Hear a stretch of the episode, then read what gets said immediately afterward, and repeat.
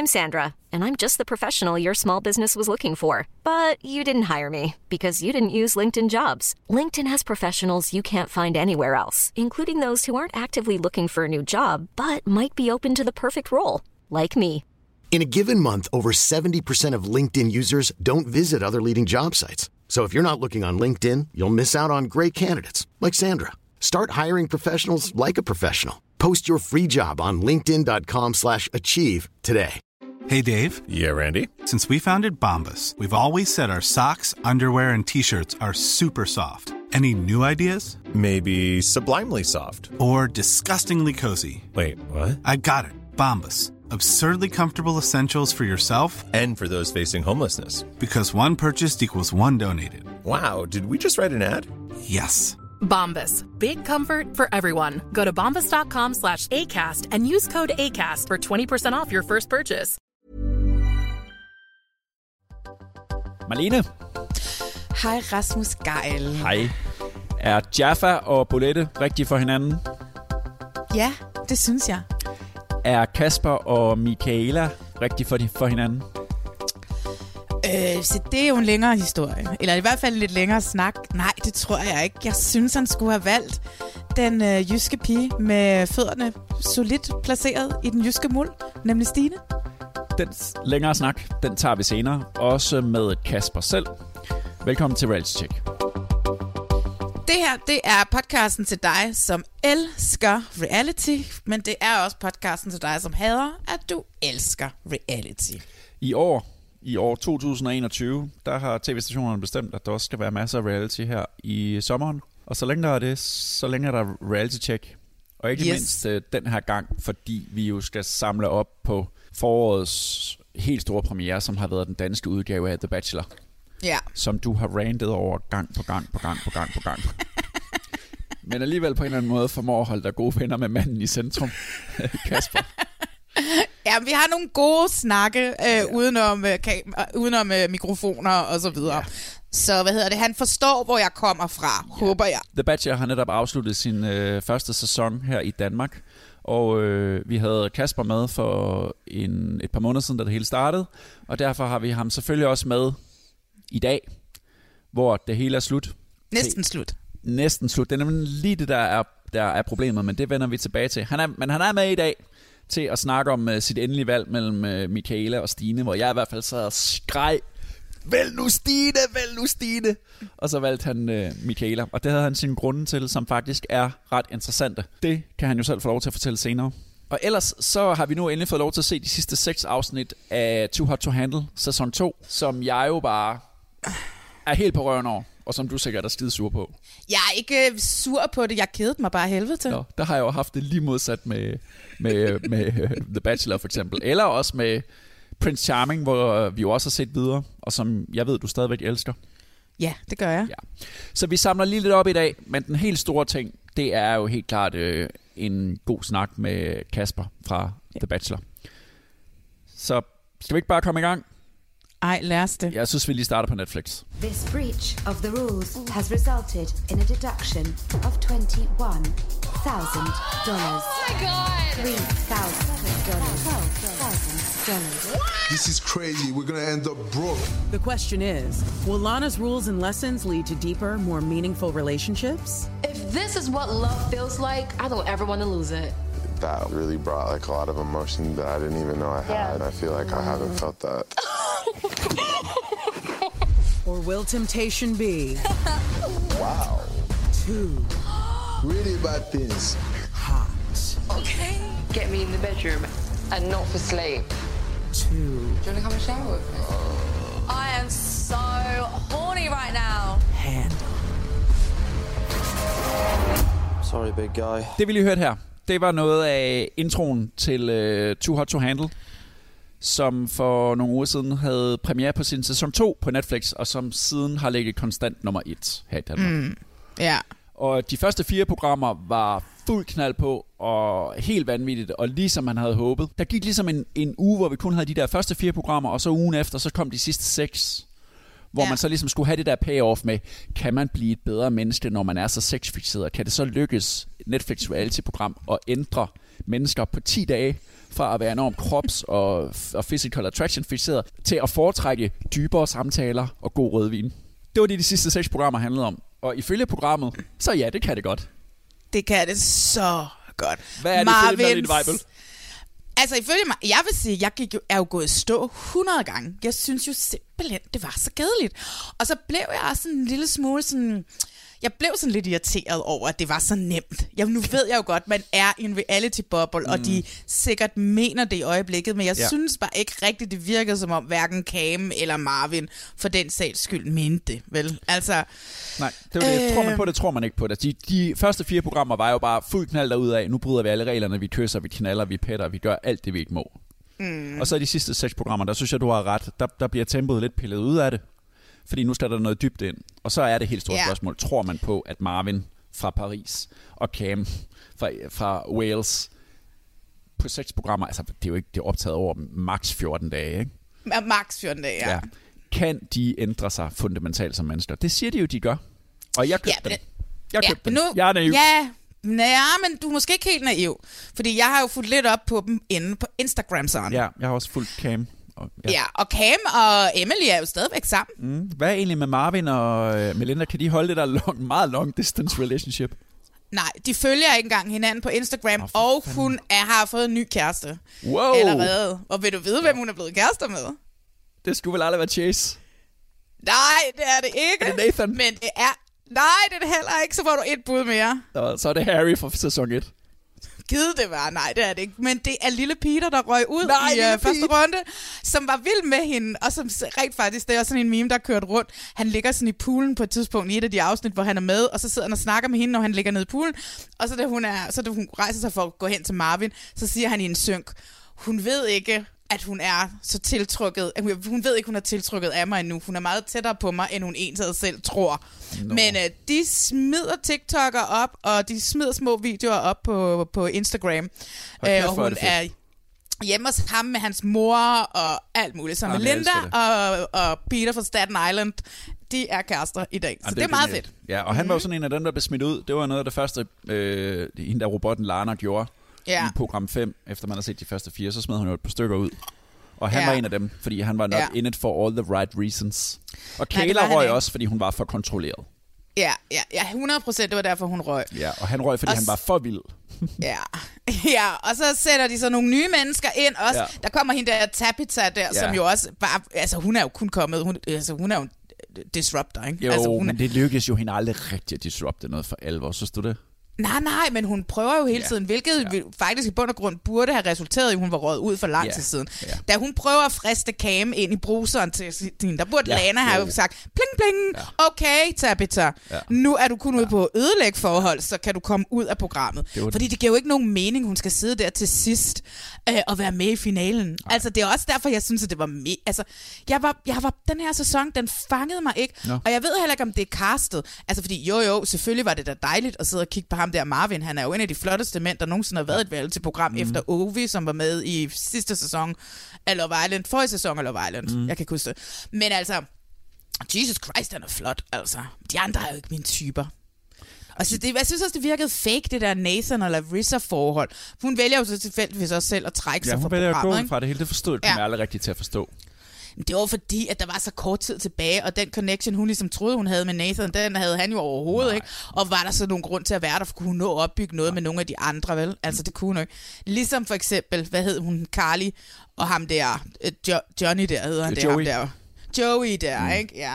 For øvrigt så tror jeg, hvis jeg, hvis jeg kigger rigtigt ind på Instagram, så tror jeg faktisk, at hende og Chase er sammen i dag. At Nå, de har fundet okay. hinanden igen. Ja. ja. Der er i hvert fald nogle billeder, hvor de er sammen, og du ved, de skriver sådan til hinanden, miss you, hjerte, ja, hjerte, hjerte, og sådan noget. Ved du hvad, jeg var nemlig også inde på Instagram og, og stalkede dem, og jeg kan huske, med stjerner i trøjen for eksempel, der var jeg også oh, inde ja. og stalkede dem alle sammen, for jeg skulle finde ud af, hvem de der soldater var, om de var rigtige ja. soldater.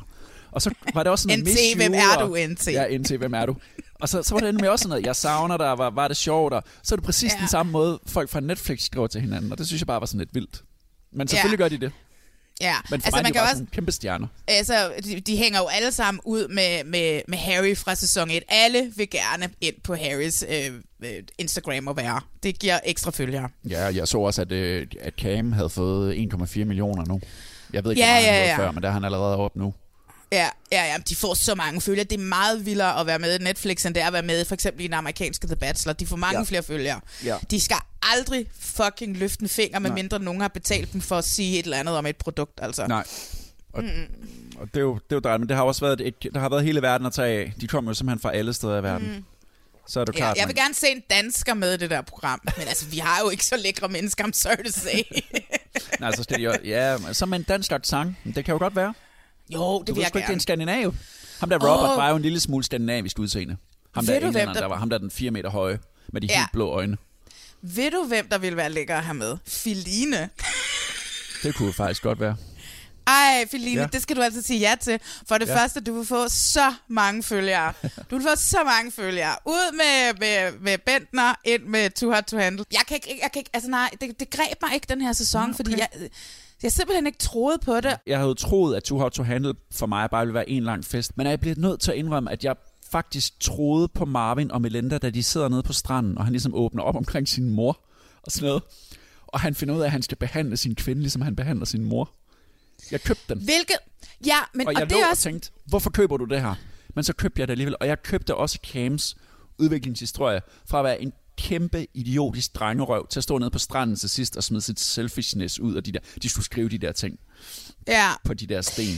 Jeg, jeg, jeg købte det, og det kan være, mm. det er Mm. mig, der er naiv. Så tænkte jeg sgu alligevel over, okay, måske så er det alligevel lykkedes, den der mission, de har haft med, at de skulle lære noget og komme ind bag ved facaden. Ja, men det har du måske ret i. Altså, jeg vil gerne sige med hensyn til Marvin og til Cam. Altså, du skrev, skrev til mig og sagde, at oh my god, der er en, øh, en, vi får en historie, som rører mig dybere end, end nogen det? Prince Charming, uh, ja. Var du fuld på den? Nej. Nej.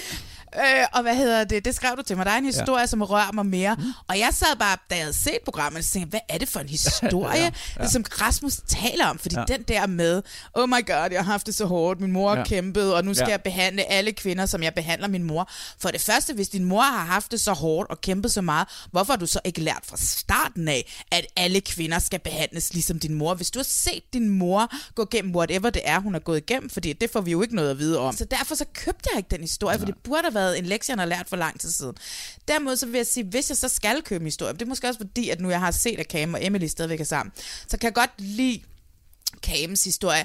Det, der pisser mig af, det er den der, hvor svært det er for ham at gå for det der toilet der, ikke? Hvor, der, Ja, ja. hvor tab, ja. ja. Tabitha, hun forsøger at lokke ham ind. lige til kanten. Ja, det synes Men jeg altså, også, de det var det, de havde. Det var det, de havde. Ja. The Last Temptation. Mm. Går han i bad med, med, med, med Tabitha, eller gør han ikke? Jeg sad og håbede, han gjorde det. Ja, det så jeg skulle da også have håbet. Men så er det også bare sådan, du ved, så når han så ikke gør Ja. det, så er det fordi, så har han fraskrevet sig sin gamle drengerøvs øh, måde at være på for evigt. Ja, altså han siger jo også til hende, at han elsker hende. He dropped the L-word, altså. Ja, ja, det var så sødt. Jeg synes, det var sødt. Jeg synes også, de You var meget søde. be my girlfriend. Det var meget stort Ja. for ham at sige. Ja, og det, altså, men nej. Jeg synes, vi fik for lidt af Nathan. Jeg kunne godt have tænkt mig, jeg kunne godt lide striberen der, ikke? Jeg kunne Jo. godt lide ham. Ja.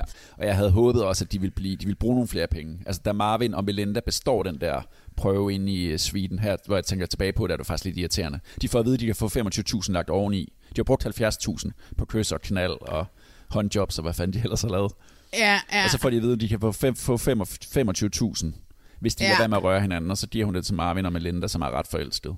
Og så, dammit, så sådan helt amerikansk fairy tale-agtigt, så lykkedes det dem ikke, at- ikke at røre ved hinanden. Der havde det været fedt, hvis de havde brudt reglerne. Og så havde de Ja. haft 5.000 tilbage. Oh my god, så havde Marvin vundet 5.000 dollars. Ja. Fordi at, vi skal jo snakke om finalen, fordi Ja. finalen er jo anderledes end sæson 1. Ja. Der er, kun en, der er kun en, der kan vinde, og ingen ved, hvordan. Nej. They make the rules as they Ja, go along. men det er jo ligesom X on the Beach. Det er jo lidt X on the Beach, ikke? De bestemmer, hvem der skal ud, Ja, og de bestemmer, øh, hvem, og det hele tiden, produktionen har også bestemt, hvilke tre, der ligesom skal gå i finalen. mm. Og ja, og det skal Cam Ja, og Cam Marvin, selvfølgelig. Ja, for selvfølgelig. det vi har snakket om. Og så Carly, fordi Ja. ja. hun ligesom har fundet ud af, at hun er en kvinde, som skal stå op for sig selv Ja. og ikke lade sig kue af mænd. Ja. Øh, som jo var hele hendes og Chases historie, som jo faktisk i bund og altså, det er jo også det, det er måske også derfor nogle gange, når jeg sidder og ser det, ikke? at det er så urealistisk for mig, fordi at alle tre historier er jo på, i bund og grund fuldstændig sådan en rom-com, ikke? Jamen, det er jo, reality er romcom, for fanden. Jamen, det ved jeg godt, det ved jeg godt. Det er romcom. Hendes historie var jo dejlig. Jeg kunne godt lide hendes historie. Jeg tror, der sidder mange kvinder ude i verden, som ser den her historie og kan lære noget af Carly, faktisk. Øh, men det rørte ikke mig. Det rørte virkelig ikke mig på samme måde.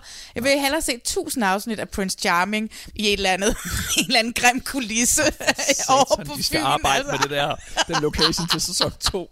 Oh kæft, de skal arbejde med den location. God, en grim location. det der lilla lys, som altid er der til de der ja. slipseceremonier. Men det er jo fordi, det skal være en lille smule gay. Mm. Og det er bare helt forkert. Det skal Ja, det jo ikke. Det de- skal bare være almindeligt.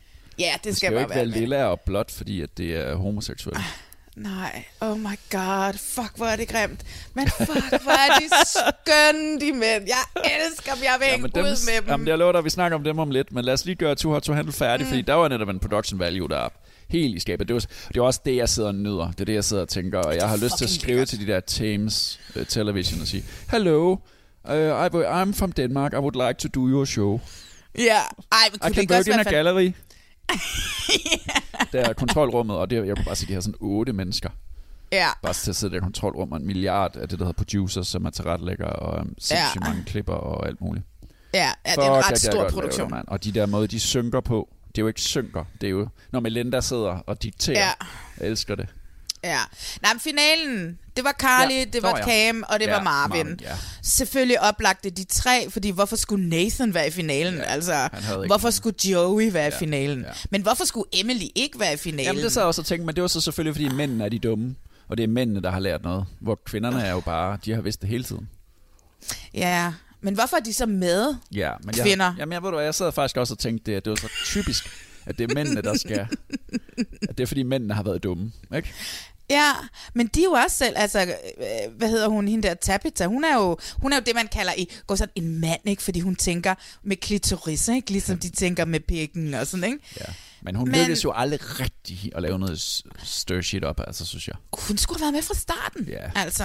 Nå, ja. men Ellers det er skulle jeg flere meget. afsnit. Der var simpelthen Ja. for mange historier at fortælle, og de var nødt til at sætte det ned i gear. Hvis det skal ja. blive dybere, og vi skal lade som om, at vi køber de der udviklingshistorier, så er man jo nødt til at sætte tempoet ned. Ja. Og det synes jeg jo var lidt ærgerligt, fordi man godt kan lide, når de bryder reglerne, og de bliver sure på hinanden. Ja, ja, oh my god. Det, også det der, altså dobbeltmoralen i det, ikke? Ja, ja, altså, du ja, ja. ved, hvor sure blev Marvin og Melinda over, at der var nogen, der havde kysset. Ja. Dagen før havde Ja. de nappet 20.000 for puljen, Knaldet fordi de det. havde fucking bollet. Altså. Bollet foran alle de andre. Ej, men altså, jeg bliver, så, så sidder jeg også og bliver irriteret. Så jeg var sådan lidt, gider I godt at lade være med at være så fucking dobbeltmoralske? Ja. Nå, men det var Men finalen, altså, vi, vi, ja. vi kom fra. Der står de der Nå tre ja. tilbage. Ja. Og så skal deltagerne så selv stemme. Cam får to stemmer, og Marvin får tre stemmer, og det virker mere som om, for eksempel Chase, han stemmer på Marvin, og det jo- gør han ja. bare, hey, fordi at Marvin er mere hans bro, ja. End Cam er, og det ikke handler om udviklingen, men det bare handler om, åh, oh, jeg kan bedre lide Marvin, end jeg kan lide Nå, Cam. han kom aldrig rigtig med en begrundelse. Han er jo den sidste, der skal stemme. Jeg kunne ikke finde ud af, hvad var, var hans begrundelse, han bare bedre kunne lide Marvin? At Ja, han han en var bare bro? sådan, yeah, he's my bro. Ja, så he's blev du my rasende. bro. Ja. Nej, jeg blev ikke rasende, fordi jeg, var jo sådan lidt indifferent. Jeg synes, Cam og Emily havde fortjent det. Ja, det synes jeg da også. Ja. Men hvor mange penge var der overhovedet tilbage? 55.000 dollars? 55.000 dollars. Mm. Dem kan de jo være ligeglade med. Ja, ja, de er fuldstændig ligeglade med ja. det nu, fordi Hvis de har 1,2 forvalter deres karriere rigtigt nu. Ja. Så alt i alt, ja ja, to har to handler overstået, og jeg var sgu, jeg vil hellere se en omgang The Circle, faktisk. Og Okay, anden der har jeg sæson af Prince. Charming. Jeg kedede mig jo ret meget i The Circle Ja, det gjorde 2. du. Ja, den, Ja. den fangede mig ikke på samme måde. Mens det her, jeg, jeg købte sgu præmissen. Øh, sådan, så man nu kan købe den, når man godt ved, Ja. at det hele er sat op, og man godt ved, they're in it for the fame as well. Ja, ja. Og jeg Men- tror jo stadigvæk ikke på, at de ikke vidste, at de var med i Tour. De siger jo ja, ja alligevel, ja, ja. altså. Ja, ja. Men så får man selvfølgelig ikke det der, uh, 24 timer eller 12 timer, eller hvor lang tid det er, de har, inden at Lana, ja. Hun kommer frem, ikke? Jeg ved ikke, hvordan de vil gøre det mere frem i tiden. Altså i fremtiden. Det er jo lidt Nej. ligesom, du ved, første gang X on the Beach, okay, det kan man holde hemmeligt. Nu må casterne vel sikkert bare sige, hey, vi caster til X on the Beach, og kan du for øvrigt lige komme med en liste af gamle X'er fra, fra, fra, fra Paradise og, ja. øh, og andre X-sæsoner, ikke? Oh. Men 10 afsnit, det ligger inde på Netflix, og det er da rimelig, ja. hurtigt, det er rimelig hurtigt spist. Malene, jeg vil også lige høre, hvordan du har det med dine boys på øh, gården på Fyn. Åh, oh, mine små lækre boys. Fra Prince Charming. Jeg har det dejligt. Vi har lige set øh, 8. og er det anden sidste program? Jamen, jeg tror, der er 10 programmer i alt. Det er altså begyndt at gå Ja. lidt langsomt for mig. Det er også svært, når der ikke er flere tilbage, ja. og få tiden til at gå. Ja. Og, øh, og de der dates der, ikke? Skyde til mål, så male hinanden. Og... Ja, der er jo ikke skide meget drama på drengen alligevel. De prøvede ligesom lidt i det her afsnit ja. med, med Mikkel og Rasmus. Ja, hvad ikke? synes du egentlig om det? Altså, er der drama nok? Nej, jeg vil se mere drama.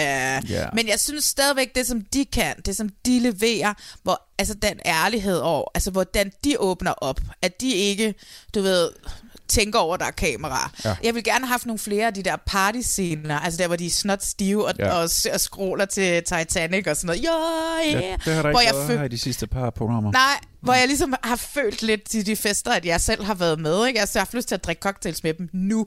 Og uh, paint me... Der er mange uh, Titanic-referencer. Paint me like one of your French girls. som jo er den date, som hvad hedder det, uh, Rasmus og Jonas har. Bortset Ja. fra, at fuck, ja, det var, altså, det var jo nightmare-billeder. Det mindede mig en lille smule om det der, kan du huske, da, da ham der, der Jack, der ellers spillede en pige i, i Netflix, skulle lægge make op på den der dukke der. Det der, der bare lignede et lig, det der ansigt. I The Nå, Circle. i The Circle. Nå ja, Ja. Glemt. Hvor det var der, de fandt ud af, at han ikke var en pige. Eller, ja, det var der, vi fandt Præcis, ud af, at ja. han ikke var Emily. Ja, han ikke var Emily. ikke Ja, at Emily. make-up, for det var så ja, godt. ja. Det er sådan Rasmus og Jonas maler. Det var, det var sådan mareridt fremkaldende billeder. okay, Og så, så kommer der lidt drama, om, om Rasmus har kysset med ham eller ej. Ja, Og så laver man ja. den der klassiske, hvor man lige flasher til de tre, men det var tre små tantekys. Det var det der vil jeg ikke, det vil jeg tantekys. ikke kalde, at han har kysset med ham. Ej, jeg synes faktisk overhovedet ikke, han løg. Nej, det synes jeg heller ikke. Og så kom der kæmpe, så skulle der komme kæmpe drama ud af det. Det lovede ja. De mig på den der tekst til afsnittet. Mm. Men det kom der altså ikke rigtigt. Det var meget misvisende, hvis de lovede dig det. De er fire fyre tilbage, og så er der slipseceremoni, og så er der en af dem, der ryger, og det bliver så Martin Oliver, som ellers har været en af Jonas' favoritter. Den ældste af fyrene. Ja. Hvorfor, hvorfor ryger han? Det er sjovt ikke, fordi på hans one-on-one, som det jo er, der hvor de er ude og skyde med og pil, der siger Jonas jo bagefter, der vidste jeg, at han ville ryge, siger Jonas, hm, der er et eller andet off her i dag. Okay. Jeg kan mærke, jeg kan mærke, den er off, og øh, så vidste jeg bare, at han ville ryge. Så han kunne bare ikke feel it, og det synes jeg fair nok. Altså prøv her, Martin Oliver tog det som den fucking mand, han er. Så godt. Man kunne se, at han var rystet, og han var ked af det, men han var bare sådan, ved du hvad, prøv at høre, it's part of the game. Han sagde, det, det er en del af spillet, øh, for vi ved jo også, det også er et spil, udover at det er et i gåseøjne datingprogram. Så jeg synes, at det var fint, at han røg. Nu skal det siges, at øh, udover at jeg hvad hedder det, korresponderer en gang med, med vores bachelor, den ene af dem, så korresponderer jeg også en lille smule med et par af de her mænd, som er med i Prince Charming, fordi at de er så søde at skrive til os, når nu, at vi har, når nu jeg har rost dem til skyerne og sagt, at jeg synes, de er smukke og dejlige og fantastiske. Og så sad jeg faktisk, og så nu kommer jeg med en forudsigelse. De kan bare lade være med at have lagt det op på deres Instagram. Men jeg tror, at han er, jeg tror, at Prince Charming er sammen med Mikkel i dag. Fordi mm. at de har begge to lagt et billede op fra Barcelona, som er taget nærmest det samme sted, men det er lagt op med en dags mellemrum. Og det synes jeg ligesom indikerer, for fordi vi ved jo, at øh, Prince Charming han bor i Spanien, ikke? Så jeg synes, det indikerer, at Mikkel er på besøg. Og nu ved jeg godt, at han er steward og flyver rundt og bla bla bla. Men jeg ved også fra hans story, at hvad hedder det, det er han sådan set lige ved, det er han, jeg tror, han har sagt sit job op eller et eller andet. Fordi han siger sidste dag i uniformen. Okay. Så jeg ved ikke helt, du ved, Nej. ikke? Men jeg tror, at han er sammen med Mikkel. Og jeg synes også, ligesom, kan du huske det der, vi også snakker om, det her med, når man siger det for meget, så ved vi, det ikke kommer til at ske. Ja. Og jeg synes, Rasmus især det her afsnit er rigtig god til at blive ved med at sige, hvor meget han hviler i hans og Prince Charmings relation. Okay. Og, øh, og det synes jeg bare, at han bliver ved med at gentage. Ligesom da Kasper ja. blev ved med at gentage, hvor sikker han var på at, at beholde slipset, ikke? Jo. Og hvad så med Søde og Så- Mia egentlig? Søde Tror du, han står i jo forhold til Jonas? Er han for ung, måske? Ja, jeg De er tror, han er for steder. ung. Ja, de er forskellige steder. Det er ligesom med Jens, øh, ikke? Uh, bortset fra, at Mia sådan, sted, måske stadigvæk er en lille smule længere frem i at finde ud af, hvem han er, ja. øh, sådan, rent, hvem han, hvil- hvilke mennesker han tænder på, end Jens, som har været lidt tilbageholdende og først er i gang med at, at, at, at lære at finde ud af, hvem det er, han elsker. Ikke? Så øh, uh, skal jeg sige, at jeg så Jens på gaden. Og jeg var lige ved at besvime. Så ham nede ved planetariet, jeg var bare sådan oh my god, det er Jens. Men jeg sagde ikke noget til ham, jeg ville ikke øh, gå ind i hans privatsfære. Jeg så ham i sådan en stor DRDK-artikel, så hvis man gerne vil vide mere om Jens, så kan man gå ind og finde Mm. ham der. Kæmpe anlagt artikel om Ja. at være øh, mørk og homoseksuel og kom fra en lille by. Ja, som, som jo også er hans... fortalt så fint i Prince Ja. Charming, men det var den samme historie, du ved, ligesom bare Ja. foldet ud på, på, Ja. på, på Ja. skrift. Så han er ligesom, han er nok the, the, the breakout star, udover Ja, det Elias. synes jeg. jeg synes også, Elias er en kæmpe stjerne. Åh, oh, jeg savnede Elias ja. i det her afsnit. Jeg savnede ja. ham virkelig meget. Ja. Jeg håber, at... Øh, altså igen, nu siger jeg det en gang til. Jeg har sagt det før. I stedet ligesom de laver Mit Paradiso-liv, så burde de lave Mit Prince Charming-liv, ja. hvor man følger de her mænd, efter de er kommet ja. hjem. Ja. Fordi man, jeg kan også se på deres Insta, de hænger sindssygt meget ud sammen, og de er jo fantastiske til at lave fjernsyn. Ja. Ja. Men du er, er lige så meget på, som, men du er lige så meget på, som du har været hele vejen, ikke?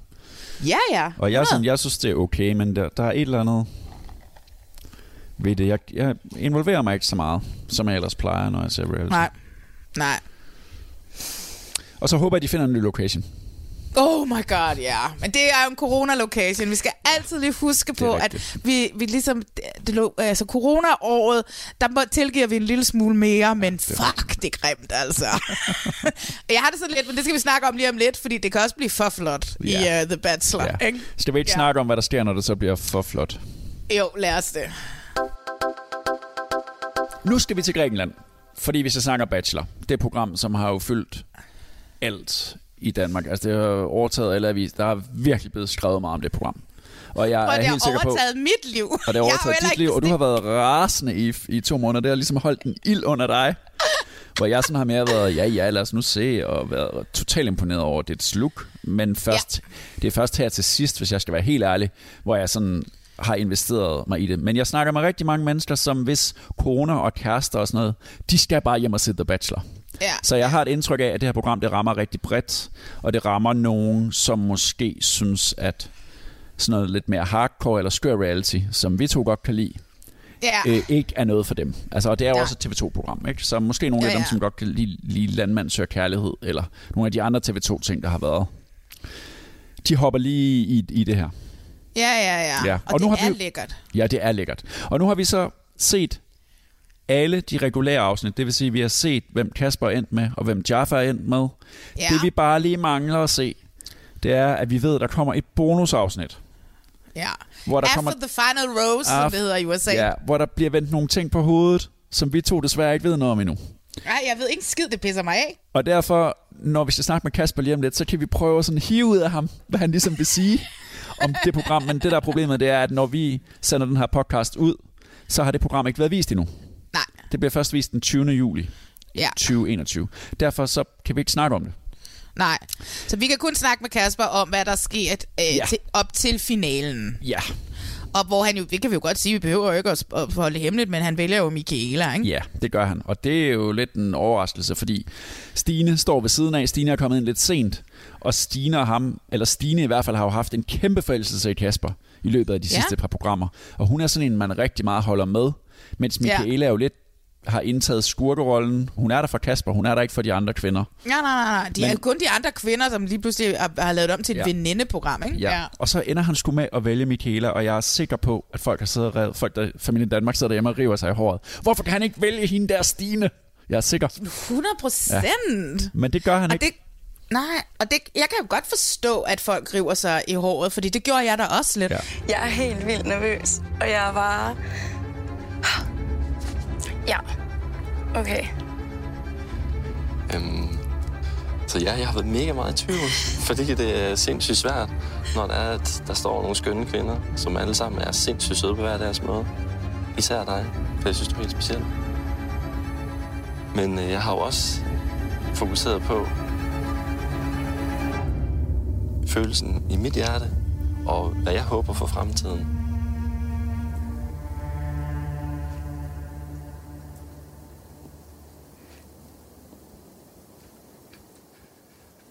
Og jeg kommer kommet til beslutningen, at jeg ikke kan give dig rosen.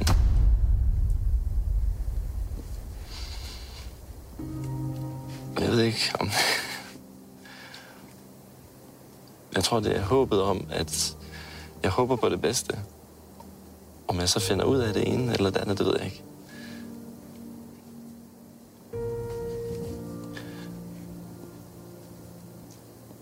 vide, at jeg synes sindssygt godt om dig.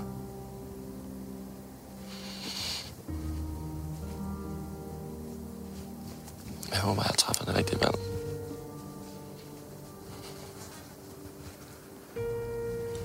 Mm.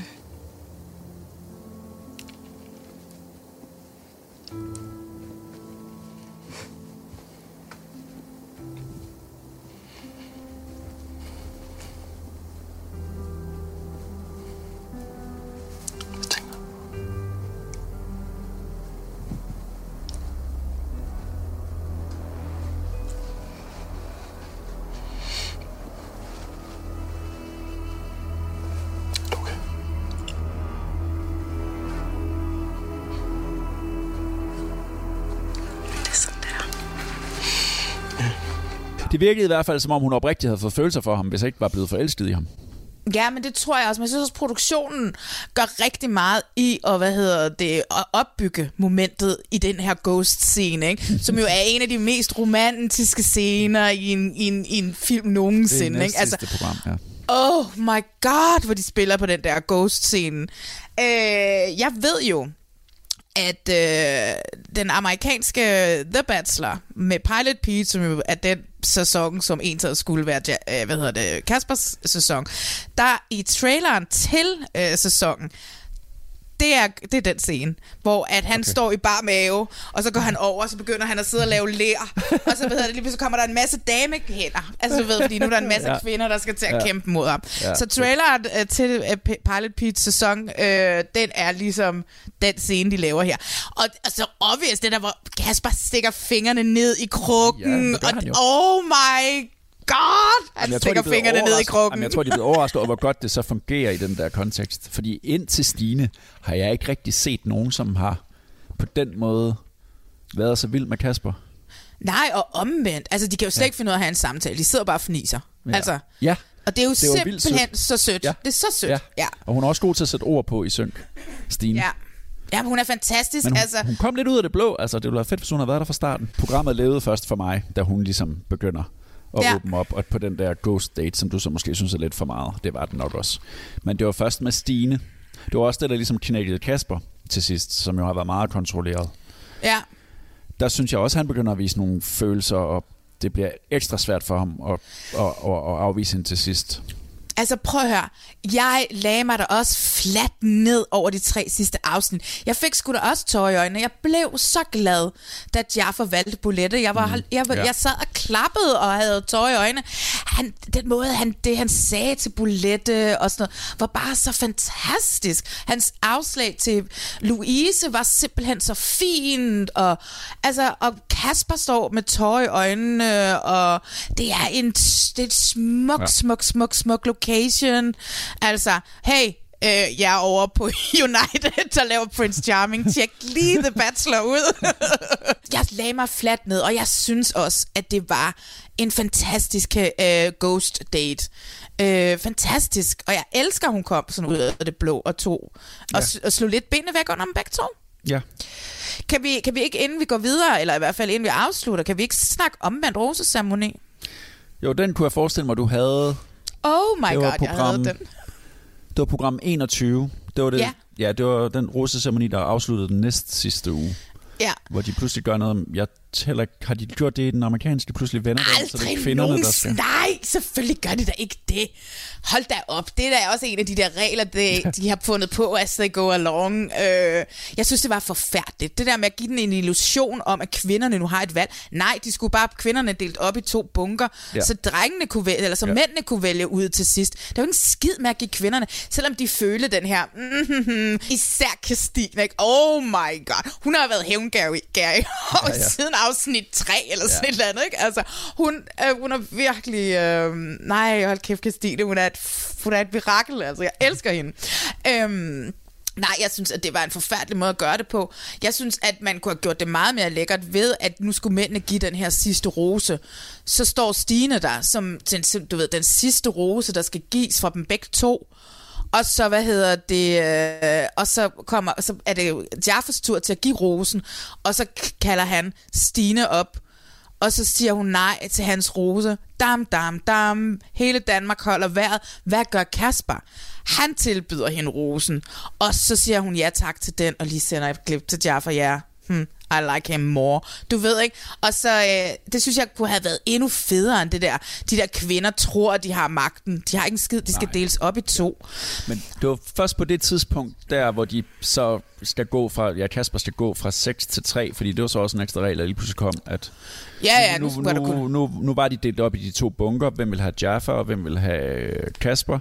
Ja. Og så fordi Jaffa har, de skal ned på tre begge to, og Jaffa, der er fire, der har valgt ham, så der er kun en, der skal væk. Men så er der pludselig tre, der skulle væk over for Kasper. Og det var først i det program 21, hvor, hvor jeg følte, at der ligesom var nogle følelser. Øh, Hvor, der var, hvor, hvor, hvor man var ked af, at nogen røg hjem. Og det, skal, det er jo selvfølgelig det, programmet handler om, at man skal lære dem at kende, så man ligesom synes, det er forfærdeligt, når de skal sendes hjem. Men jeg kunne jo ikke have, at Sisse blev sendt hjem allerede på det tidspunkt. Ej. Ej, men, men, men, men, men det var der, hvor det, det var der, hvor det gjorde for mig, hvad det her program egentlig handler om. Det, der sker, med, når man laver sådan nogle programmer her, det er hjemmefra, der laver du sådan en, en matrix, hvis jeg lige skal tage folk ind i maskinrummet. Så laver man sådan en matrix, hvor man skriver, hvor man ligesom sætter folk op, og hvornår kommer de ind, og hvornår skal de ud, og for Paradise vedkommende, hvornår skal der en dreng ind, og hvad betyder det så? Så skal der en dreng ud, inden der kommer en ny ind, og på det her tidspunkt skal vi sørge for, at der kommer to piger ud, og så skal man have det hele til at gå op. Det, det virker på mig som om her, det er, at den der omvendte rose med ceremoni, der skulle man ligesom bruge til at slagte en hel masse. Men på det tidspunkt i programmet, der har jeg ikke lyst til, at der er nogen, der skal slagtes. De skulle have været slagtet noget før, så vi ikke skal gå fra 6 til 3. Det synes jeg var hæftigt. Det var som om, at den der Matrix ikke var blevet tænkt helt igennem Mm, på forhånd, at man 100%. pludselig står med det problem, at de er 10 kvinder, men vi skal kun bruge 6 videre. Ja. Så laver vi sådan en brutal slagteceremoni. Og der synes jeg bare, det er lidt ærgerligt på det tidspunkt, fordi vi er så tæt på slutningen af programmet. Man skulle på en eller anden Ja. måde have fået dem ud noget før, eller lade være med at have så mange ekstra piger, Ja, der ja. pludselig skulle ind i huset. Ja, ja, altså de kunne have sparet på det rosebudget ved at sende dem hjem for lang tid siden. Jeg vil hellere have set dem være på nogle flere intim dates. Øh, nogle flere one-on-ones eller two-on-ones, øh, du ved ikke, hvor at man ligesom også kommer mere i, i dybden på bacheloren, og når han er blevet lun på en af dem, så øh, det var også det, vi ser med, med Stine og den der pludselige tiltrækning, der opstår mellem, Ja. ja. at vi lige pludselig får meget mere ud af Kasper her, ikke? Jo. Jeg elskede daten med Bolette og Jaffa. Jeg ved godt, det var en drømmedate, der gik i vasken, fordi de blev regnet og tordnet væk. Men det var så hyggeligt, og det der, de har skrevet digte til hinanden, og de sad med det, med det der varme kakao. Og, altså, det var en fantastisk date. Jeg vil gerne have flere af de slags dates. Ja. De to passer for øvrigt ret godt sammen, tror jeg. Oh my god, jeg håber, de er sammen i dag. Jeg håber så inderligt meget, de er sammen i dag. Ja. Jeg kan godt forstå, at folk har fulgt med, og har set det, og har købt play bare for at se det, ikke? Det, det, det, de har gjort, det er, de vil gerne forny det, ikke? De vil gerne, at det ikke bare var den klassiske amerikanske The Bachelor. Og det har de Men det gjort, kender og vi det jo ikke engang i forvejen herhjemme, vel? Så det var, hvorfor forny? Why fix it if it ain't ja. broken, Ja, altså? Og det er jo netop en af de helt store tv-moguler i Danmark inden for reality, der hedder Jakob Juhl. Han siger altid, trust the motherfucking concept. Yeah, I love him. Det har han altid sagt. ja. Og der har så været et forsøg på at forny det, det kan man så lige lege. For mig levede det fra program 21 til 24. Der var jeg også med. Ja. Men jeg ved, der er rigtig mange andre, der har været med før. Men det var altså først der. Det er først i det øjeblik, Kasper han også dialos.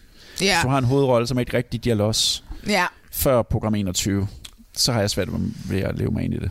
Ja, og det er jo det, som har været mit problem med Kasper hele vejen igennem. Altså på så sige, jeg har jo snakket med ham undervejs i forløbet, og jeg ja. ved, at han er en fucking cool fyr, altså. Ja. Ja. Så det, men det er bare det her med, at jeg, jeg stadigvæk kommer ud af det, uden at føle, at jeg rigtig kender ham. Skal vi så ikke lige øh, få ham ind? Lad os lære ham lidt bedre at kende. Ja. Lad os lære ham rigtig. Lad os date, Kasper. Vi tager på date! Nu skal vi sige hej igen til, uh, til min yndlings bachelor. fordi der har jo været to, hvilket jeg har været ekstremt utilfreds over. Men min yndlings, fordi han er originalen. Hej Kasper, Hej, Valene og tak fordi du gider at snakke med mig. Jeg har jo været en lille smule efter dig, Mm, ja, I know. men vi har snakket den ud, og vi er gode ja. venner, og du er er- stadigvæk min yndlings. tak. Ja, for min del vil jeg sige, at du jo virkelig her i de sidste to programmer for alvor giver noget af dig selv. Og man kan se, at du bliver rørt, og man kan se, at det her program også rammer ind i dig. Vi er nødt til at høre, Kasper, til at starte med, hvor er Michaela? Hun er ikke med på den her optagelse, vi laver lige nu. Hvor er hun henne? Jamen, Michaela er ikke her, fordi at øh, hende og jeg, vi, øh, vi sluttede jo øh, med at give hinanden øh, den øh, sidste rose. Og øh, den dag i dag, der øh, bor hun jo i København, og jeg bor i øh, Aarhus. Politikersvaret. altså, det, det, det, det skal ikke være, være usagt, at øh, der, der kommer et ekstra afsnit øh, inde på TV2 øh, Play, hvor at, øh, man kommer til at høre omkring, hvad sker der efter Bachelor. Så jeg synes, at man, når man har hørt øh, den her podcast, så skal man gå ind, og så skal man se øh, den, det aller, aller sidste ekstra afsnit. Ja. Ja, det kommer den 20. juli.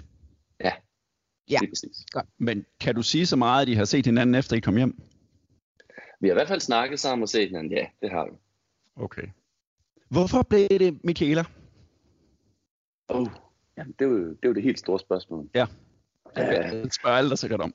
Det kommer ja, alle til at spørge. ja, ja, jamen lige præcis, lige præcis. Øh, jamen, jeg har også øh, sådan tænkt godt over det, fordi at øh, dengang jeg stod i det og øh, skulle give øh, den sidste rose, der vil jeg være ærlig at sige, at jeg var mega meget i tvivl.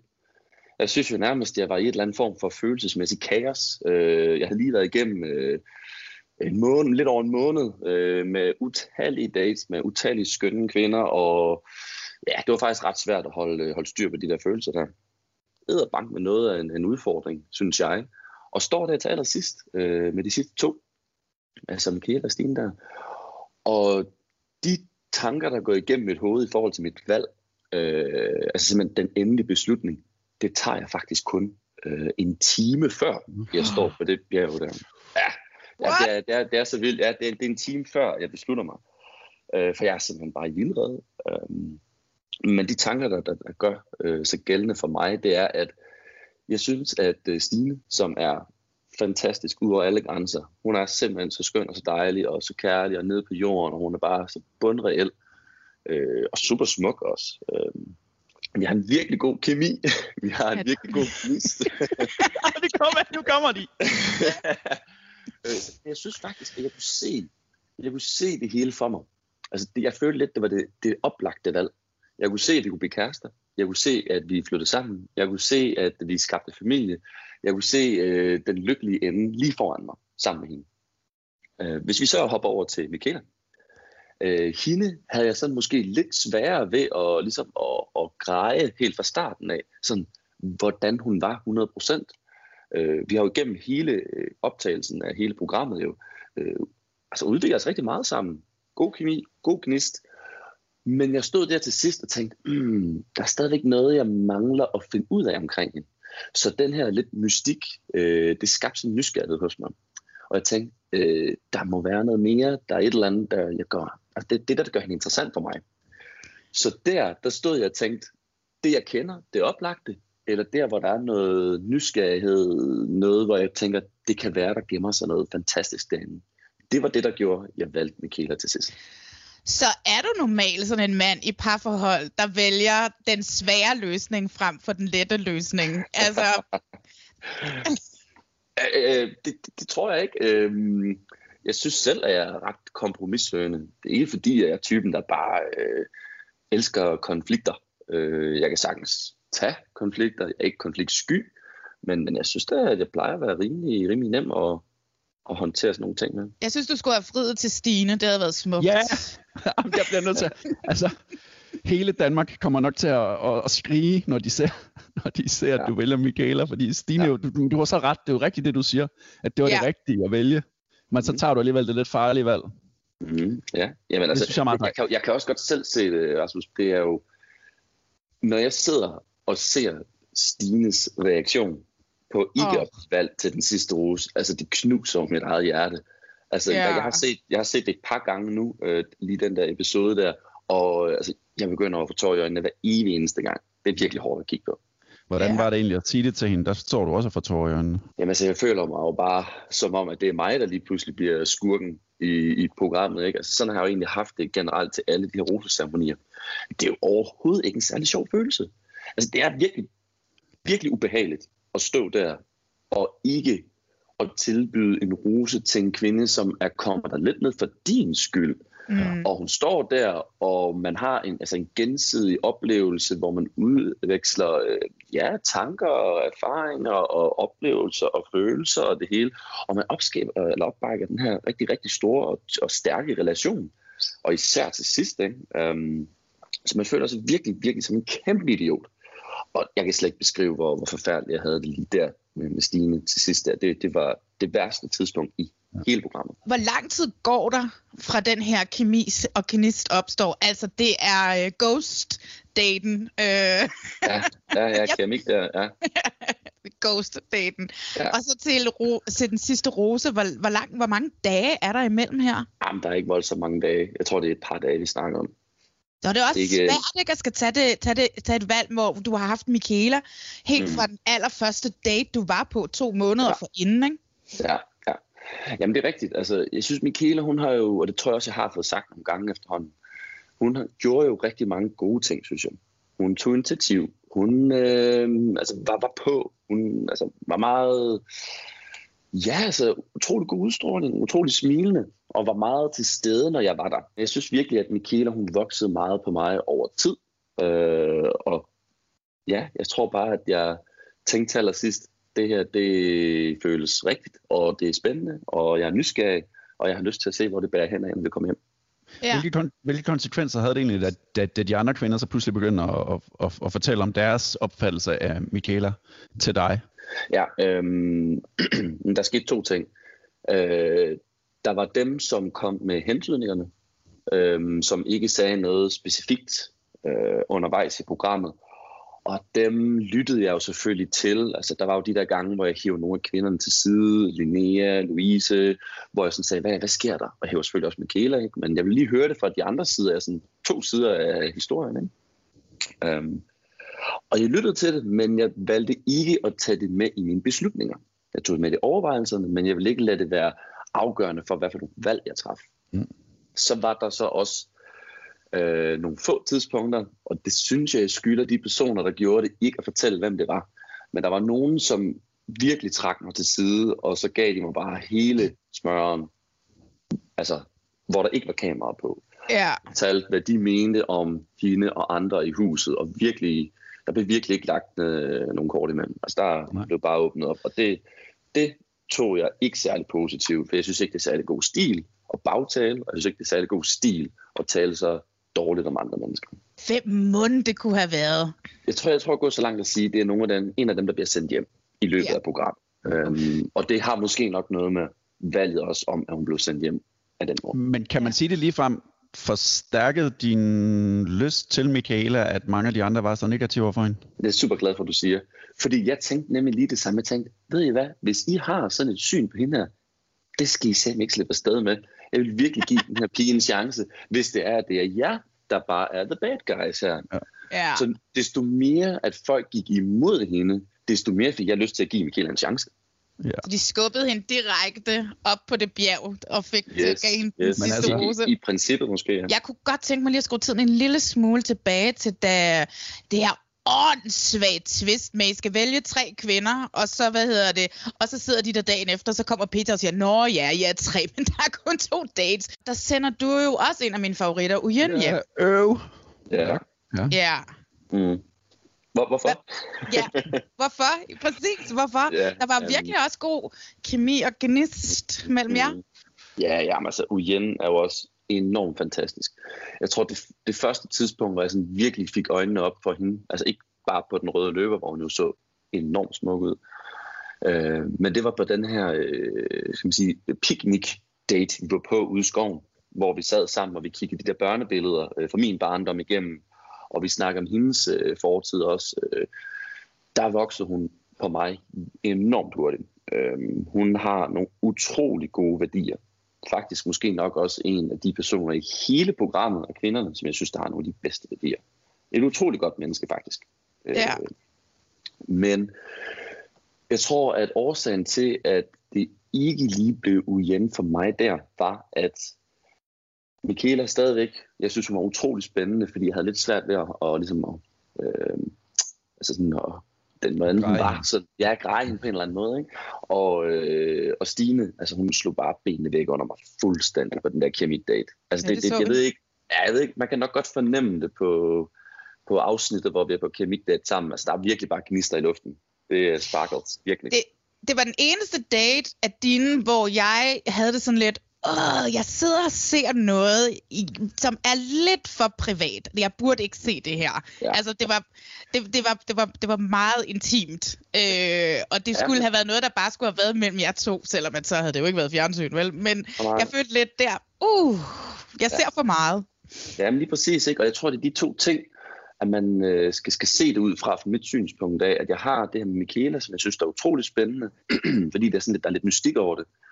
Og så, øh, så er der Stine, som bare fuldstændig slår benene væk over mig, sådan relativt langt inde i programmet. Mm.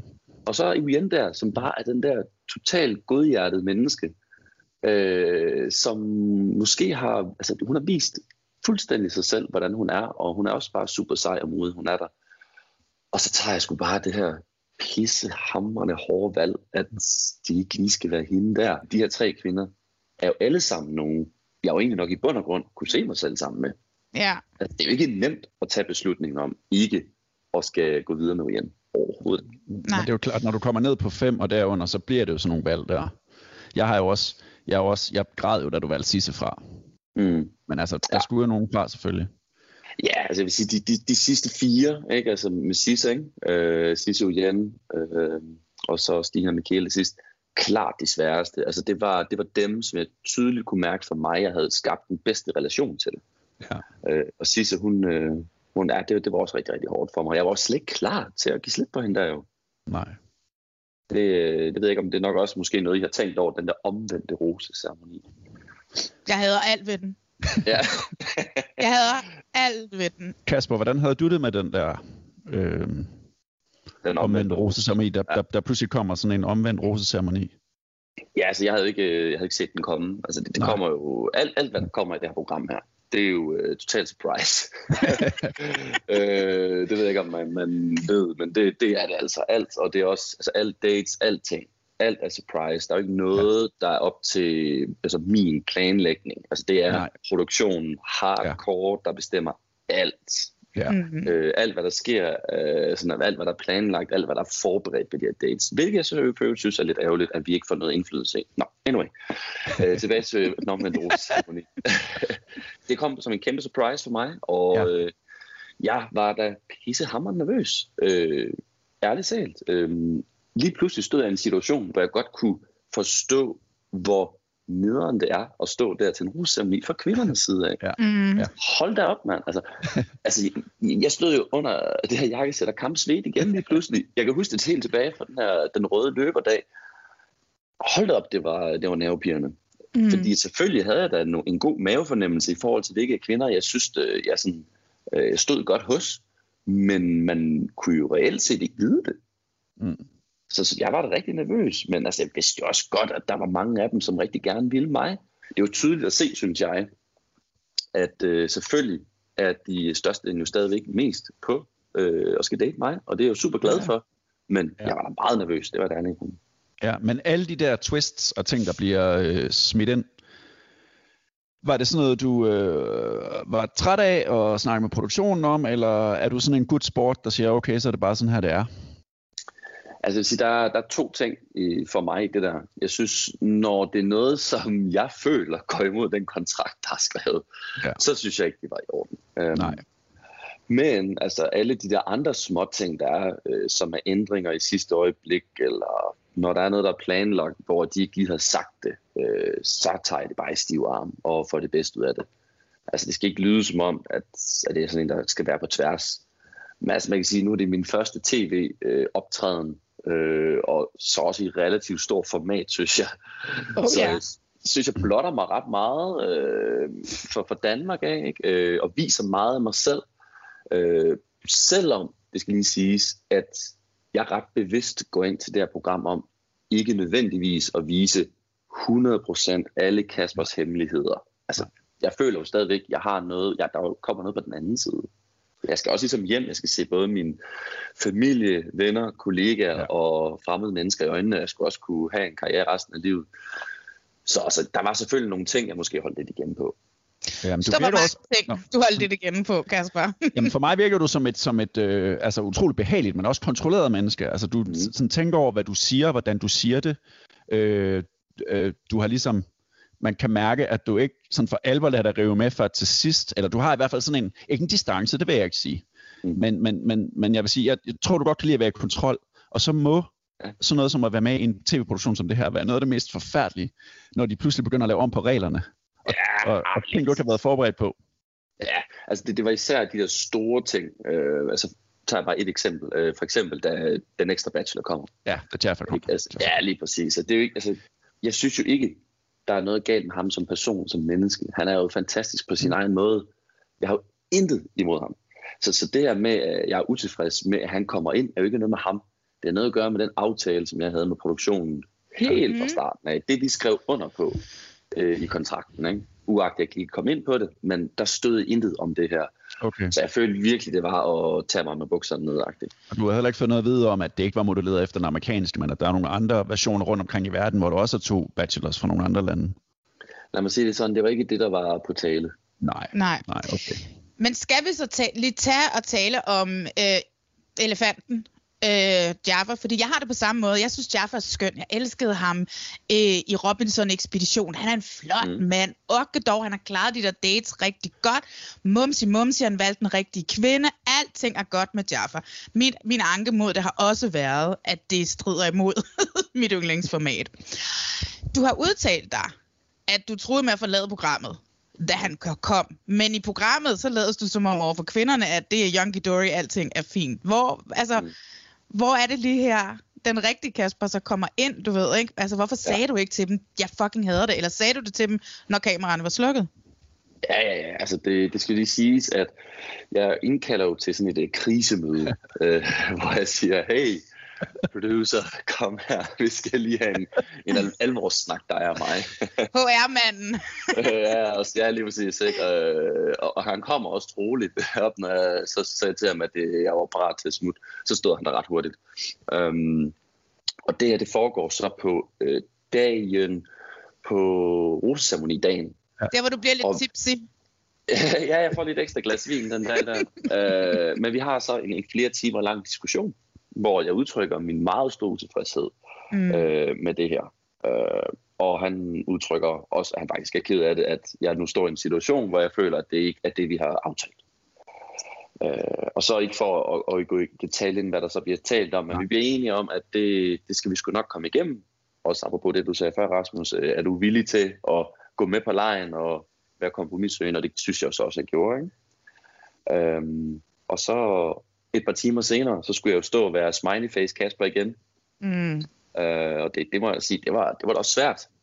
Det var faktisk enormt svært at have stået og været helt op i det røde felt lidt tidligere, og så stå og være total uh, gentleman, Mr. Nice Guy igen uh, et par timer senere.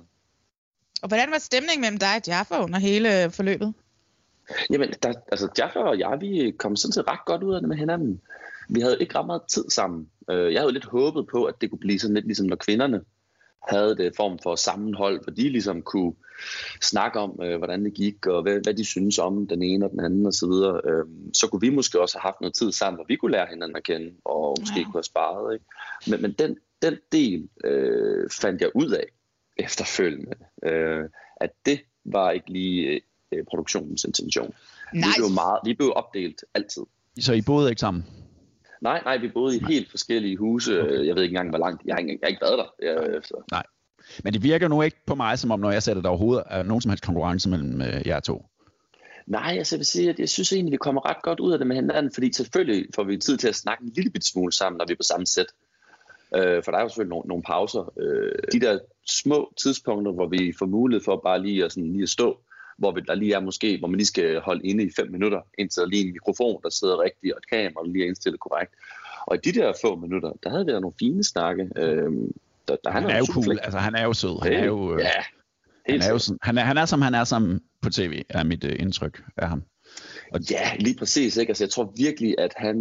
Altså, nu, nu kender jeg ham jo ikke mere end det, øh, trods ja. alt. Men, men den opfattelse, jeg havde af, at nu har været, øh, kan man sige, øh, på Rodas i en måneds tid sammen med ham, det er, at han er en, øh, altså en super øh, altså glad, øh, positiv, øh, energisk øh, person, som er meget lattermild øh, og meget umiddelbar også. Mm. Øh, måske nogle gange kommer til at tale, før han tænker øh, kontra mig. Ikke? Øh, men, men altså, fantastisk menneske, helt sikkert. Hvordan tror du, han er sammen med Bolette, som han jo ender med at vælge? Jeg, jeg tror, at de passer godt sammen, fordi det, man ikke ser synes jeg, i Bachelor, det er Bolettes skæve side. Hun har nemlig en rigtig skæv side, og det synes jeg er lidt klippet ud faktisk. Øh, hun har, nu skal jeg passe på, hvad jeg siger, det er nok den tørreste ironiske humor, jeg længere har mødt. Ja. Helt uhyggeligt meget. Øh, på en positiv måde, skal lige siges. Åh, oh, jeg elsker hende. ja, ja, altså, hun er jo super sød. Øh, ganske vist får man jo nok også ligesom erfaret under programmet, at nok ikke den type, jeg ville have gået efter. Men de to passer til gengæld rigtig godt sammen. Ligesom at ham og Louise også passer godt sammen, fordi hun er også meget umiddelbar og også bare taler, uden at måske når det tænke over, hvad hun siger, øh, hvilket kan, kan skabe nogle meget øh, humoristiske episoder. Øh, mm.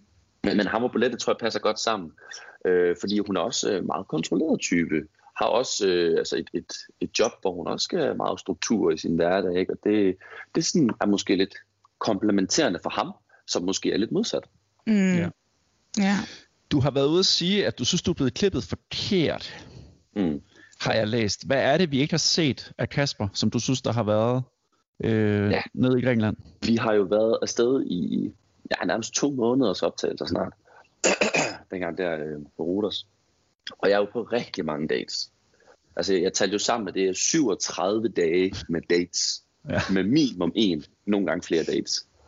Og der bliver jo selvfølgelig talt utrolig meget. Der er utrolig mange timers optagelser men man ser jo kun en brøkdel, ja. når det er, man ser programmet hjemme i Danmark. Det vil sige, at der er rigtig meget, der er klippet fra. Og meget af det, som jeg føler, der er klippet fra, det er mange af de her øh, samtaleemner, hvor det er, at øh, der er rigtig meget substans, øh, der er rigtig meget øh, indhold øh, og kvalitet, som jeg synes, der bør også være i en samtale med en, man er på date med. Fordi jeg har et stort behov for at få noget intellektuelt øh, modspil. Øh, og mange af de ting, bliver simpelthen totalt øh, klippet ud, synes jeg. Mm. Hvad, hvad kunne det være for en snak, du for eksempel har haft, som du måske er, er mest ked af at blevet klippet ud så? Jamen altså, jeg kan komme med et eksempel, som jeg også ved, at der også er blevet skrevet om i nogle artikler herhjemme, og det er øh, for eksempel øh, Sandra. Øh, mm. Vi var på en, øh, en date, hvor vi, øh, det var faktisk en hel dags date, jeg tror vi var sammen i 6 timer, og der bliver det selvfølgelig klippet ned til måske kun 5 minutter i programmet. Men på de her 6 timer, øh, som for er en, en super hyggelig, sjov og rigtig god date, der sidder vi på et tidspunkt og taler om, øh, om miljø og madspil og hvordan man selv spiser sin egen kost osv. Og, og jeg taler om, at jeg prøver at leve sådan en flexitar-stil, og det er simpelthen for at øh, begrænse både madspil i verden og det her med, at vi skal minimere produktionen af kød, fordi at, at produktionen af mad til kvæg, den overstiger mængden, der bliver produceret til mennesker. Og sådan, hele den der diskussion der. Og så spørger hun bare sådan til allersidst, Nå okay, men hvad kunne du så føre på din rugbrød af pålæg? Og det er det eneste i hele den der meget interessante og meget vigtige samtale, synes jeg, øh, som bliver taget med i programmet. Men Kasper, de kan jo ikke i et reality-program have Batman sidde og diskutere miljø og, og, og CO2-udledning. Altså, ja. det er jo fucking kedeligt. ja, det kan godt være, det er kedeligt, men jeg synes, det er vigtigt. det er også vigtigt, og det er fedt, du har de der snakke. Men, men ja. fuck, jeg havde spolet hen over det.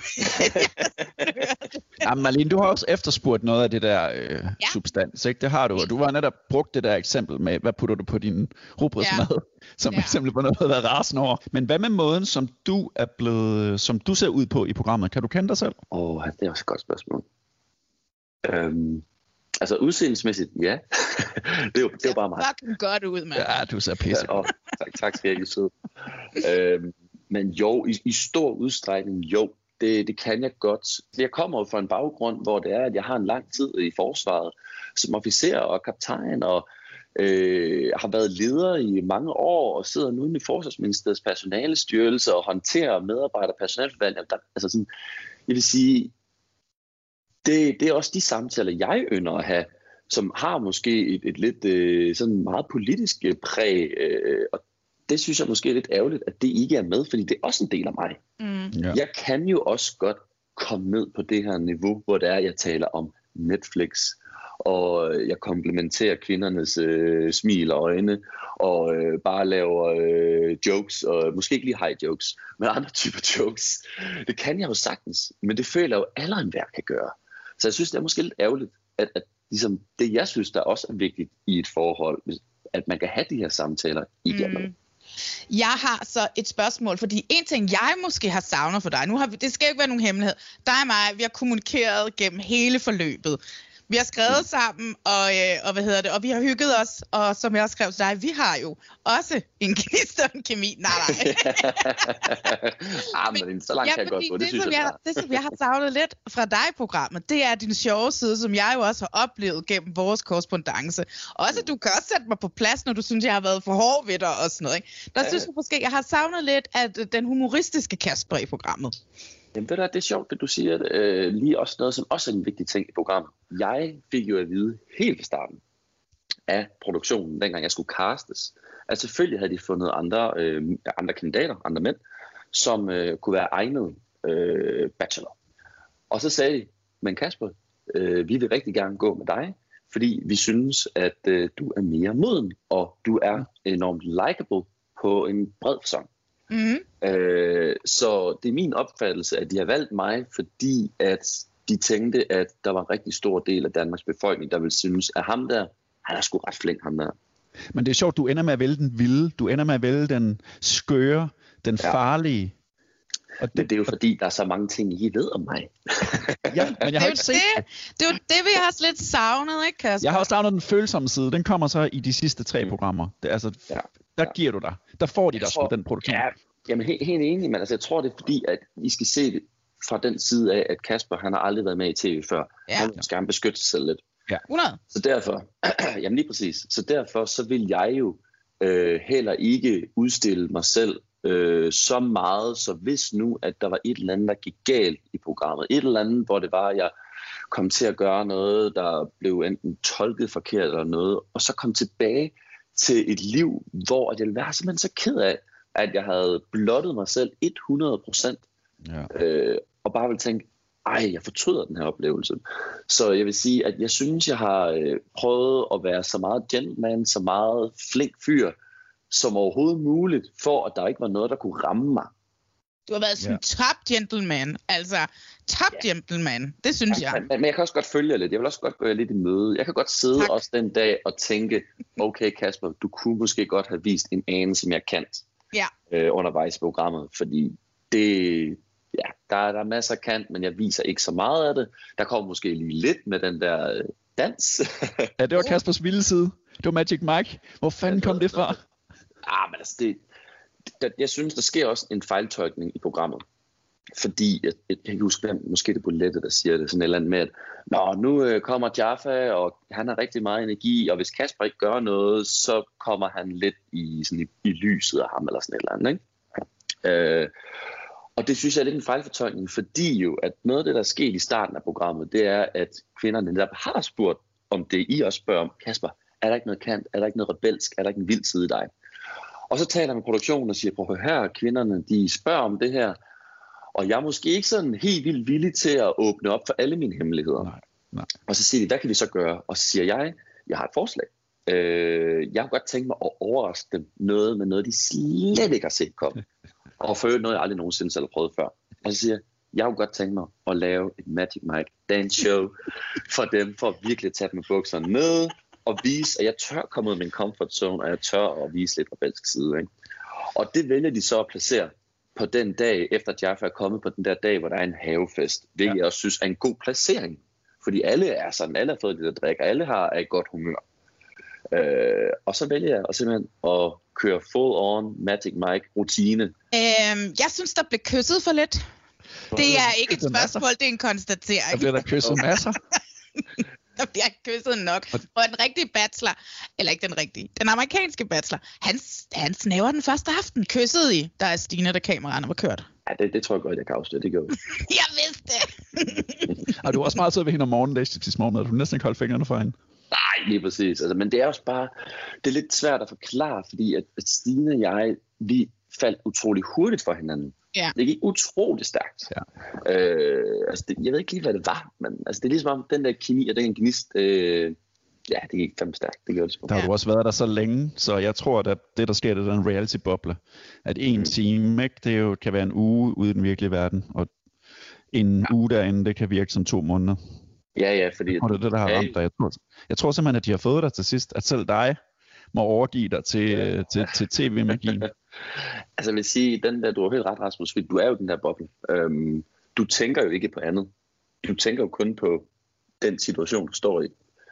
Øh, du bliver jo ikke påvirket af job, du bliver ikke påvirket af venner, du bliver ikke påvirket af familie, øh, eller du skal noget. Øh, så du er bare der, og du kan jo ikke gøre andet end at tænke det her program, de her kvinder, de her dates, mm. og mærke efter med dine følelser.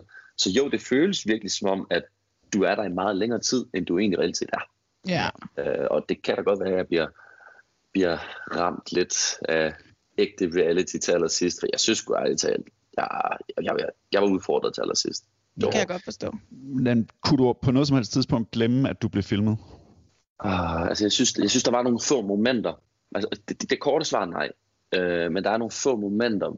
Især, jeg husker for eksempel når den der havefest, hvor at vi får lov til at danse og sådan noget. Og der, der kan jeg godt mærke, at der på nogle få tidspunkter, der glemmer jeg lidt, og så kommer jeg lidt tilbage sådan, åh jo, for fanden, der er kamera på. Det, du ikke kan glemme kameraerne, det er jo det, som er det største problem, ikke? Fordi at mm. os, som laver reality, vi vil have ikke glemme, at kameraerne er der. Ja. Det er jo det, der har været. Derfor, at du har været endnu mere kontrolleret, og folk har savnet mm. noget fra dig, os som har set med, og fordi Jaffa har prøvet det før, og det var også ligesom det, jeg har sagt mm. et par gange, hvor jeg ligesom, det var også lidt, det, du blev sur på, hvor du sagde, men okay, Malene, du, du synes, altså du ved, vi var sådan lidt, mm. at jeg sagde, at fordi at Jaffa er vant til det, han har prøvet det for, og det gør, at han, det falder ham meget mere naturligt, og han glemmer kameraet. Og det var det, jeg mente med, at du måske nok ikke skulle have haft været med og været mm. bacheloren, og skulle måske have valgt Jaffa mm. fra starten. Altså, jeg har jo hele tiden holdt med dig, men det var mm. bare sådan, når jeg ser det udefra, hvad det var, jeg så, ikke? Ja, jeg tror, at øh, det, som jeg synes, der er den klare forskel også, det er, som jeg også fik nævnt før, jeg er meget bevidst gået ind til det her program om ikke og skal afsløre alle mine sider, ja. alle mine kanter og hemmeligheder. Mm.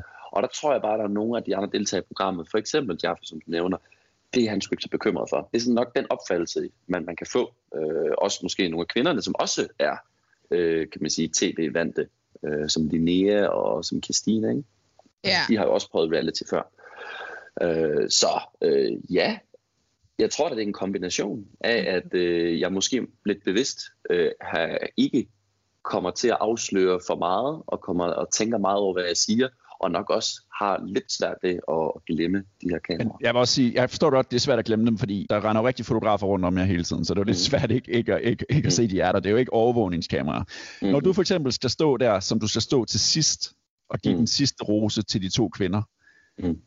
hvordan ser det ud, hvis man nu lige gik 10 meter bagud og så hele sceneriet og, og så instruktioner og så alt muligt. Hvordan, hvordan, hvordan, hvordan, den, hvordan foregår den sidste scene? Hvordan bliver den optaget? Ja, men altså, det er, det, er en, det er en ret vild scene, den der. Altså, settingen er helt fantastisk. Helt Ej, det er så det, smukt. Det er, svært, det er svært at beskrive. Altså, jeg ved, at for at få den der lokation, så skulle produktionen have fat i borgmesteren på øen øh, for at få lov til, fordi det er sådan en gammel ruin. Det er sådan en ja. borg, gammel borg ja. for mange, mange, mange år siden, så det er sådan en rigtig flot gammeldags ruin. Det er ret, ret vildt. Jeg synes, det var enormt flot, og jeg, jeg synes ja, det var også, så flot. Det, Ja, jeg tænker lige så meget på bagom, hvor mange mennesker står der og holder øh, lys, oh, ting ja. og lamper, ja, og, ja.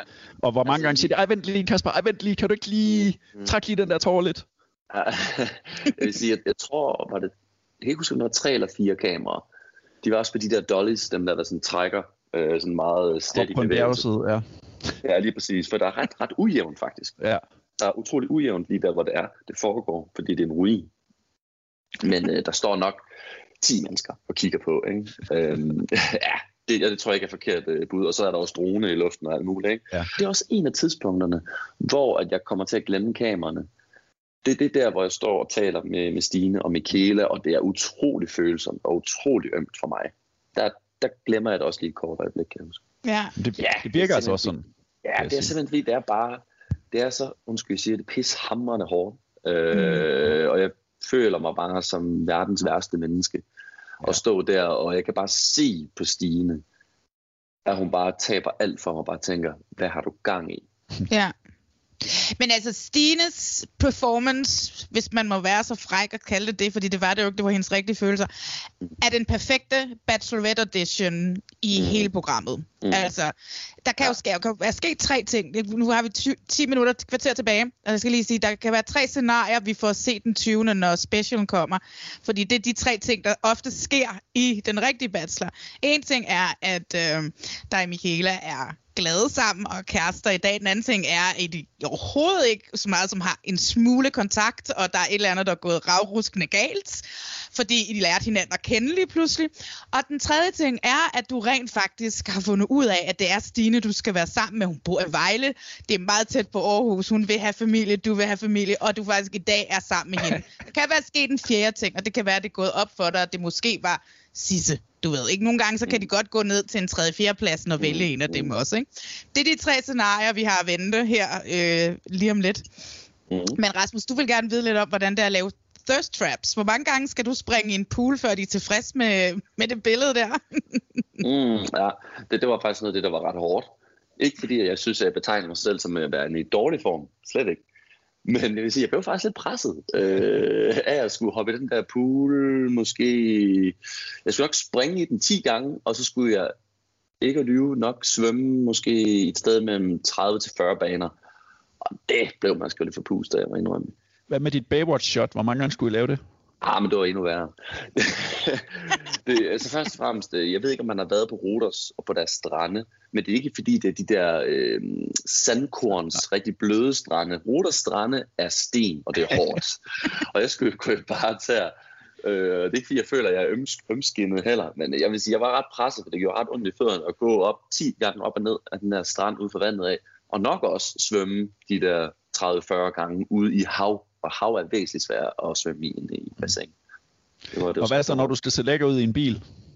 For dem, som ikke ved, hvor svært det er at optage i en bil. Ja, ja men det, altså, jeg havde, de havde heldigvis nogle ret gode og dygtige fotografer, synes jeg. Okay. Øh, som både kunne det hele med droner og alt muligt. Øh, men altså, at tage nogle af de der scener, hvor vi kører på bjergene, jamen vi, ja, 10-12 gange kører frem og tilbage op og ned af det bjerg der. Hvad er dit forhold til Bachelor i dag? Jeg gik jo ind til det her med, altså, oprigtigt set at finde kærligheden. Helt oprigtigt set. Og har ingen intention om at skulle blive en eller anden kendt tv-stjerne. Og det holder jeg stadigvæk fast den dag i dag. Så da jeg ligesom undervejs i programmet finder ud af, at der nok også gemmer så meget andet end at finde kærligheden i det her program. For eksempel, at der skal være spænding, der skal være øh, drama, øh, og der skal være underholdning. Der, der må jeg sige, at det, det er nok noget, der ligesom er gået op for mig, at det, det handler lige så meget om det, som at deltagerne finder kærligheden. Og der kan jeg nok måske være lidt ærgerlig over, at jeg måske ikke ligesom havde den indsigt til at starte med. Mm. At selvfølgelig handler et tv-program om, at det skal være spændende for serien derhjemme at se. Ja. Øh, det, det, det var nok nogle af de ting, jeg kunne, det kunne være rart, tænker jeg, den dag i dag, og jeg havde vidst fra start. Har du fået hjælp her bagefter, efter du er kommet hjem? Det kan jo sådan en ret hæftig ting at være med i sådan et tv-program. Øh, Eller klarer ja. du den selv? Øh, jeg vil sige, at det var ret øh, svært lige da jeg kom hjem, øh, sådan lige at, sådan at håndtere det hele. Mm. Så øh, jeg spurgte produktionen, hvad kan jeg gøre? Og de sagde, at de anbefalede mig at, øh, at tage fat i en psykolog. Ja. Øh, simpelthen at få talt tingene igennem. Og øh, det, det gjorde jeg så. Og har der været en psykolog af det fem gange efterhånden. Oh, fedt. Og føler, at jeg har fået fortalt det rigtig godt igennem, fordi jeg havde rigtig mange bekymringer. Øh, når det er, man ikke lige er tv-vant, så har man rigtig mange bekymringer, synes jeg.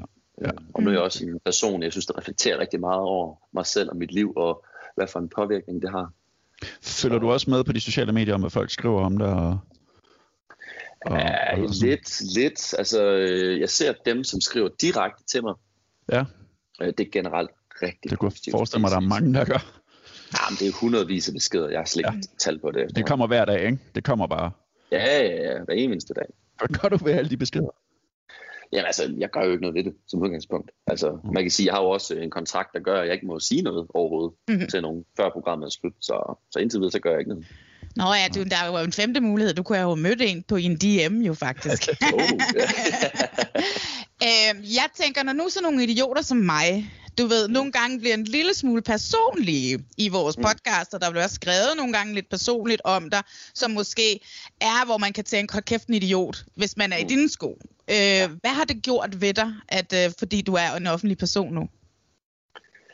Ja, men det er også et rigtig godt spørgsmål. Altså, jeg tror, jeg vil sige, at det er nok gået op for mig, hvor øh, nådesløs øh, den her offentlige øh, både presse ja. og podcast og hvad der ellers findes, der nu derude, der interesserer sig for Bachelor. Jeg synes jo selv, at jeg er et, et meget godhjertet menneske, der vil alle folk det bedste og ser det bedste indtil det modsatte er bevist. Øh, og meget positiv og vil altid være det. Øh, men jeg har nok også fundet ud af, at det er pressen ikke nødvendigvis altid. Øh, de, de jagter jo også den gode historie, og den gode historie er jo ikke nødvendigvis altid bare, øh, at alt er øh, godt. Øh, så jeg vil sige, at jeg har nok også fået en lidt, lidt mere kritisk holdning til, til presse generelt, at Mm. jeg ikke nødvendigvis bare lader mig kue, og bare lader mig lade blive kørt rundt i managen, og faktisk øh, måske har fået lidt mere selvrespekt. Så sige, altså, jeg er ikke bare den, den der type, der vil være medielederlig og bare hopper med på enhver ting, der tilbyder sig. Altså, jeg har fået tilbud nu, også efterfølgende, det kan jeg måske ikke lige afsløre hvad, om andet tv, hvor jeg... Vild med dans, vild med dans, vild med dans. Oh my god, jeg Jeg vil se dig i Vild med Dans! Nå, Ja, ja, du har tror andre tilbud. Ja, jeg tror også, jeg vil være god til Vild med Dans. på. Men øh, det, det, det kan vi tage til en anden tid. Men, men jo, jeg har fået andre tilbud, og hvor jeg også er blevet nødt til at takke nej, fordi jeg ikke lige kunne se mig selv i det format. Men Kasper, har du fortrudt, du har været med, eller... Eller hvad? Altså grundlæggende set, nej. Nej, nej, det har jeg ikke. Altså det, det har været en kæmpemæssig oplevelse, som jeg slet ikke har været for uden. Men jeg vil også indrømme, at det har da været mega hårdt. Altså, ja.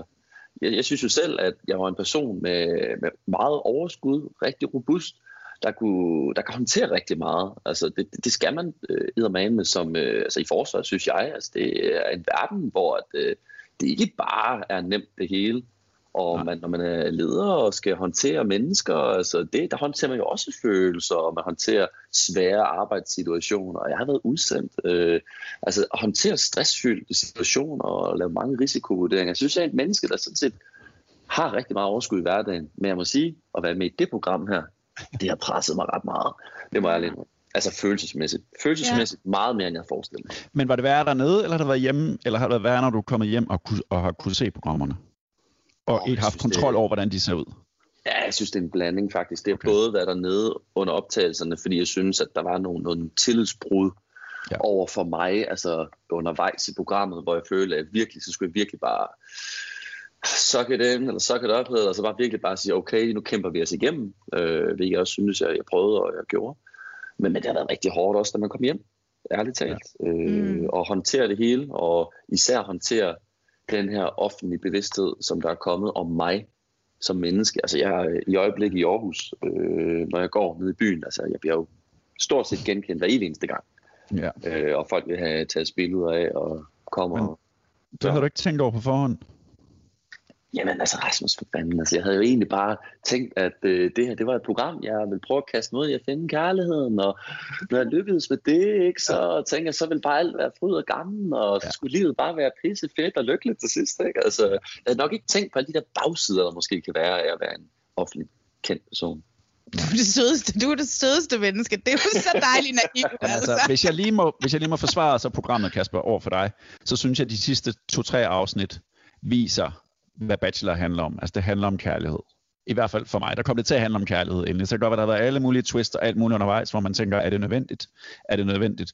Men her til sidst, hvor du står deroppe på det bjerg, mm. og du også bryder sammen, ikke? Mm. og vi har en Stine, der bryder sammen, har Michael, der bliver lykkelig, og der der bliver lykkelig. Ja. Der, der, der, der synes jeg, det er full on, fantastisk godt fjernsyn, som vi alle sammen på en eller anden måde kan lære noget af. Ja, jeg er meget enig. Jeg er meget enig. Altså uagtet, jeg selvfølgelig har udtalt mig ret kritisk om de ting, der er sket undervejs, så synes jeg også, at de formår, selvfølgelig med de personer, der er med, og det, føler, jeg føler nok også måske, at jeg gerne vil give mig selv en lille, lille smule credit, fordi jeg føler virkelig, at jeg lader følelserne få frit løb. Ja, lige præcis. Øh, og man kan se, at jeg faktisk mener det.